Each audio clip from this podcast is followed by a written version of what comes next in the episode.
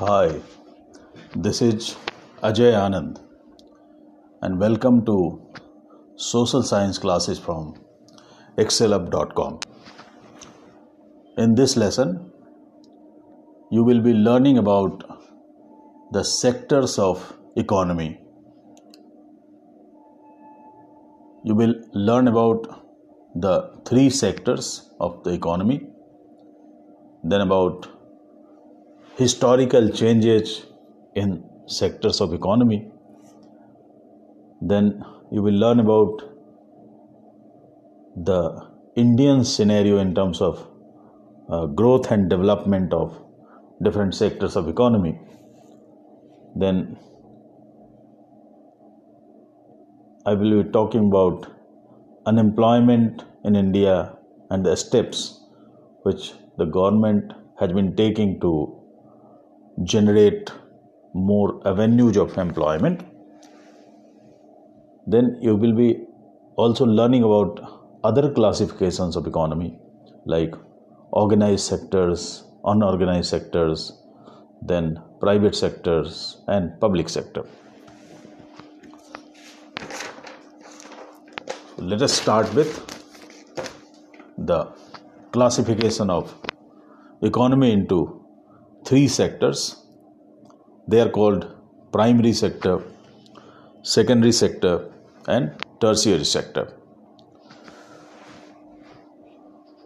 When goods are produced by exploiting natural resources, then the sector is called the primary sector. This sector forms the base of all other products which we subsequently produce. That is why it has been named as the primary sector. Since most of the activities in this sector are related to agriculture, hence, this sector is also called agriculture and related sector.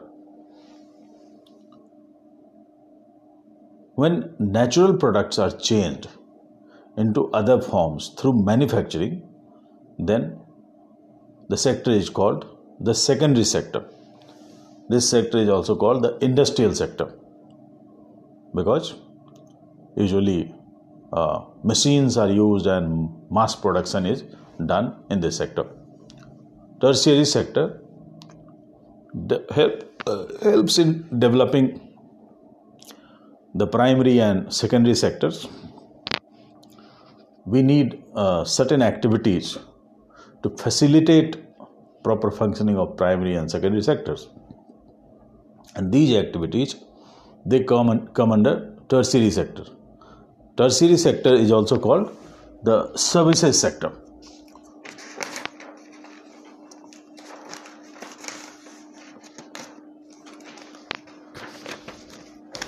now how about uh, valuation of sector? How do we arrive at value of each sector? For this value of final goods and services is calculated for a given year. And then we arrive at the value of the productivity of a particular sector when sum of the production of all the three sectors they are taken then the total is called the gdp that is gross domestic product now, this flowchart gives an example how and why do we arrive at the final uh, value, the value of final goods. So, in this example, let us assume there is a farmer which sells wheat at rupees 8 per kg to a flour mill. And the flour mill owner processes the wheat to produce flour. Okay. Now the flour is sold to a biscuit company at rupees 10 per kg and the biscuit company processes the flour and some other raw materials like oil and flavoring agents to produce biscuits and it sells biscuits four packets of biscuits at rupees 60 so now the these four packets of biscuits they reach the consumer that is the end user. So the final value of the wheat which originated from the farmer is taken at this place that is 60 rupees. Because what happens this portion of wheat it is not reaching the end user. Even the flour it is not using the end user these are being processed to make a more valuable product and that is why we do not take into account the values of intermediary products and we take into account the value of final products to calculate the overall valuation of a particular sector.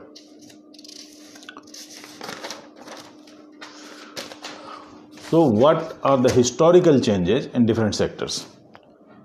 Stage 1 was the stage when all the economic activities were done in the agriculture and related fields. So people used to grow crops, they used to rear cattle for um, getting milk and meat, and maybe some people they uh, were indulged in uh, beekeeping and in fishing or in sericulture. So all the activities they involved uh, agriculture or related activities. So, this was the phase when the primary sector was the most important sector, or rather, it was the only sector of the economy. Then came the stage 2 when food production was more than what was needed. So now the surplus food it had to be utilized okay? So this period saw the emergence of other professions like craft person who could make various uh, useful items like uh, maybe baskets and potteries and uh, cards. Then uh, traders also emerged in this state because traders were needed to facilitate the exchange of goods for maybe goods or maybe for uh, money also. Even in this stage, the primary sector was most important because mass production had not yet started.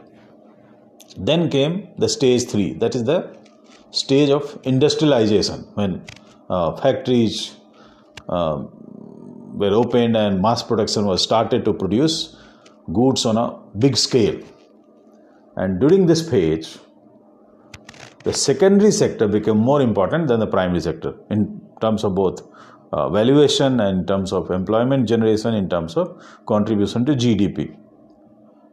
Then comes the stage four when the services sector its ga- gains important and becomes the most important sector of the economy. And this is the trend which had been seen in cases of developed economies. So the de- economies which are developed today, they pass through the stage one, then uh, stage two, then stage three, and finally they reached the stage four when the services sector become the most important sector on all aspects. So, what is the trend in India vis-a-vis the historical changes which had been seen in uh, developed economies. There are three uh, graphs. These graphs compare the data of 1971 72 with the data of 2011 and 12. Okay, uh, this blue color or purple color it is showing the primary sector, the orange color is showing the secondary sector, and the green color is showing the tertiary sector. The first graph, it shows the rupee value of various sectors. Okay. The second graph shows the share of various sectors in GDP, and the third graph it shows the share in employment generation. Okay. Now let us look focus on the first graph. So during 1971-72 the primary sector, it contributed about um, 50% to the GDP secondary sector it had a smaller contribution. And the tertiary sector it contributed more or less equal to the primary sector. Now over the course of four decades that is 40 years all these sectors they witnessed fabulous growth because the total uh, value was around 500000 rupees during 70s and it went, uh, grew to 5 million rupees. So the, the growth was 10 times. So what happened during this period? The contribution uh, the the uh, valuation of primary sector it grew from 500,000 to around 800,000. For secondary sector, the growth was from around, say, um, 200,000 to uh, roughly um, around, say, um, a little bit more than 1 million. And the growth in the tertiary sector, it was fabulous because it grew from around 20,000, uh, 200,000 to uh, 3 million. Okay. So, this shows a very good growth pattern.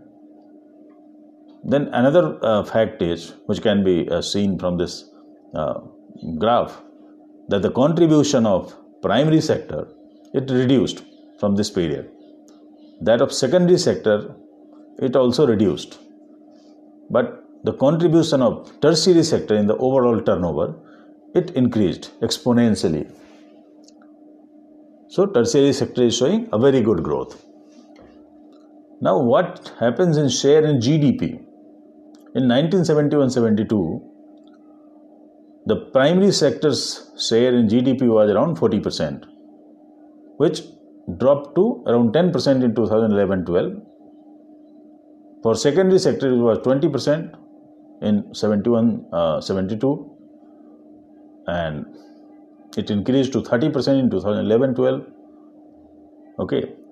But for tertiary sector the growth, growth was from 40% to 60% so it was 40% in 71 72 and it, it increased to 60% in 2011 12 so contribution in GDP also increased, which was commensurate with this figure for tertiary sector.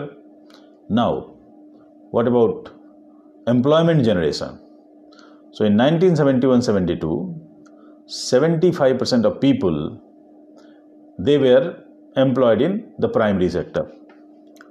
This reduced to 49% in 2011-12. As far as secondary sector is concerned, about 10% people were employed in the secondary sector in 71 72 this figure increased to uh, 30% in 2011 and 12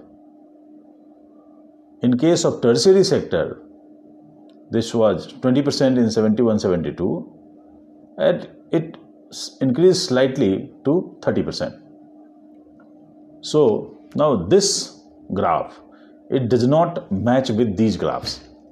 Because here the growth in rupee value or share in GDP for tertiary sector they are comparable. But here in terms of employment generation it can be said that the tertiary sector in spite of its good growth has failed to generate employment opportunities. And that is the reason still majority of the people that is around 50% of the people are still dependent on primary sector for employment. Okay? Now uh, we we can focus on uh, other classifications. Um, so one way of classifying is to classify into unorganized and organized sector. So the sector in which all the rules are followed as per the government's guideline is called organized sector and the sector where rules are not followed is called unorganized sector another difference is that employees of organized sector they get various benefits like job security uh, leave benefits, then they get uh, fixed amount of working hours. Uh, they also get social security. Uh, social security age that if someone becomes uh, disabled because of maybe work related accident or any other illness, he is guaranteed of some steady source of uh, income or some uh, monetary benefit so that he can spend the rest part of his life. If someone dies during the job, then his family is assured of some monetary assistance from the employer.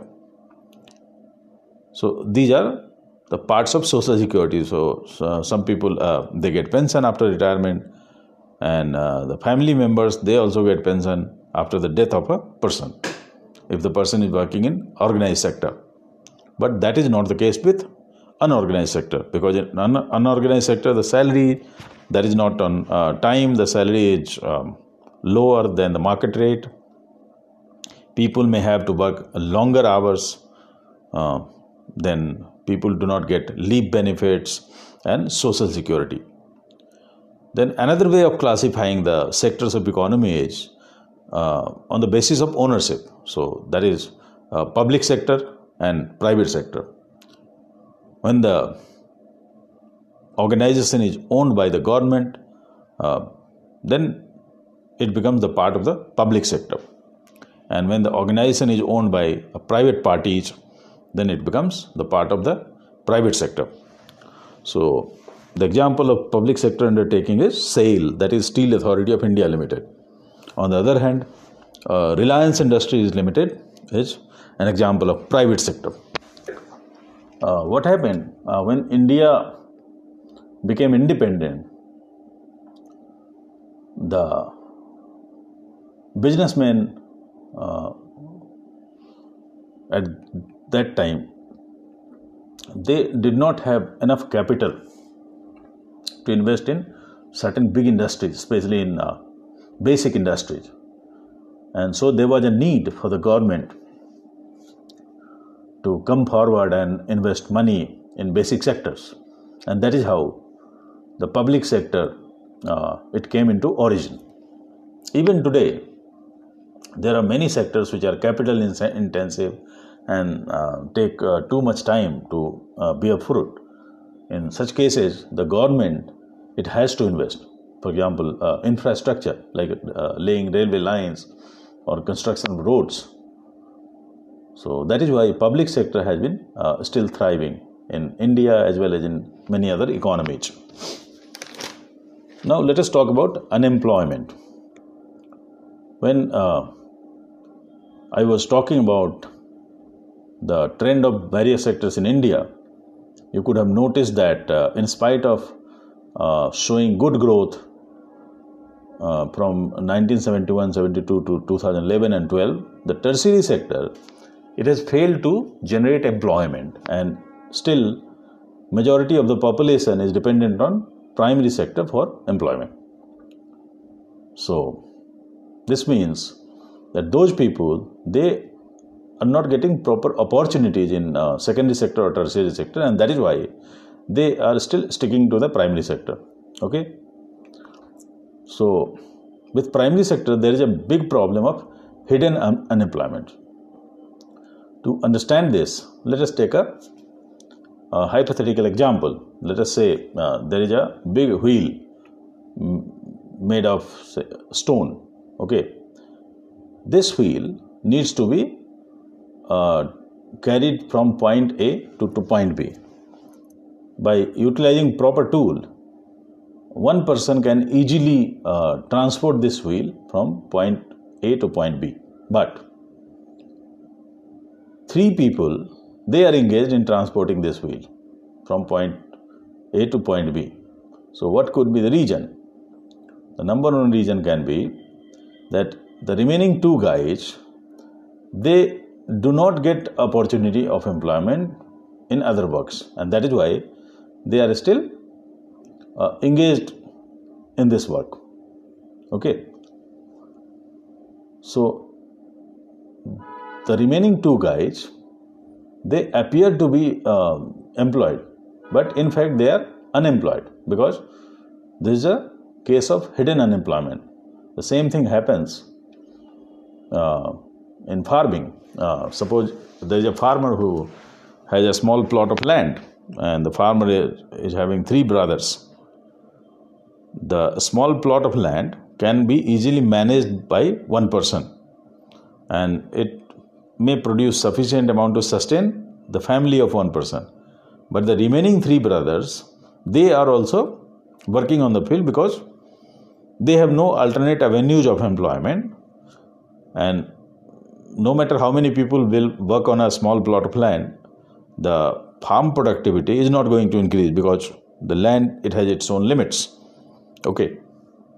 So all the four guys they appear to be employed but in fact they are unemployed. So this is a case of hidden unemployment.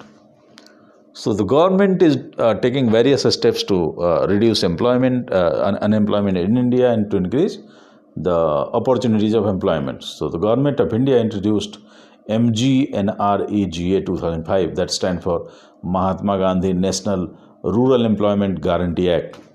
Under this act, the government promises at least 100 days work in a year to a person from a family. So, this is done in order to ensure that people get proper um, opportunities of employment. So, to sum up, I talked about the different sectors of economy. I talked about the historical changes in sectors of economy. Then I talked about the trends uh, in the Indian economy.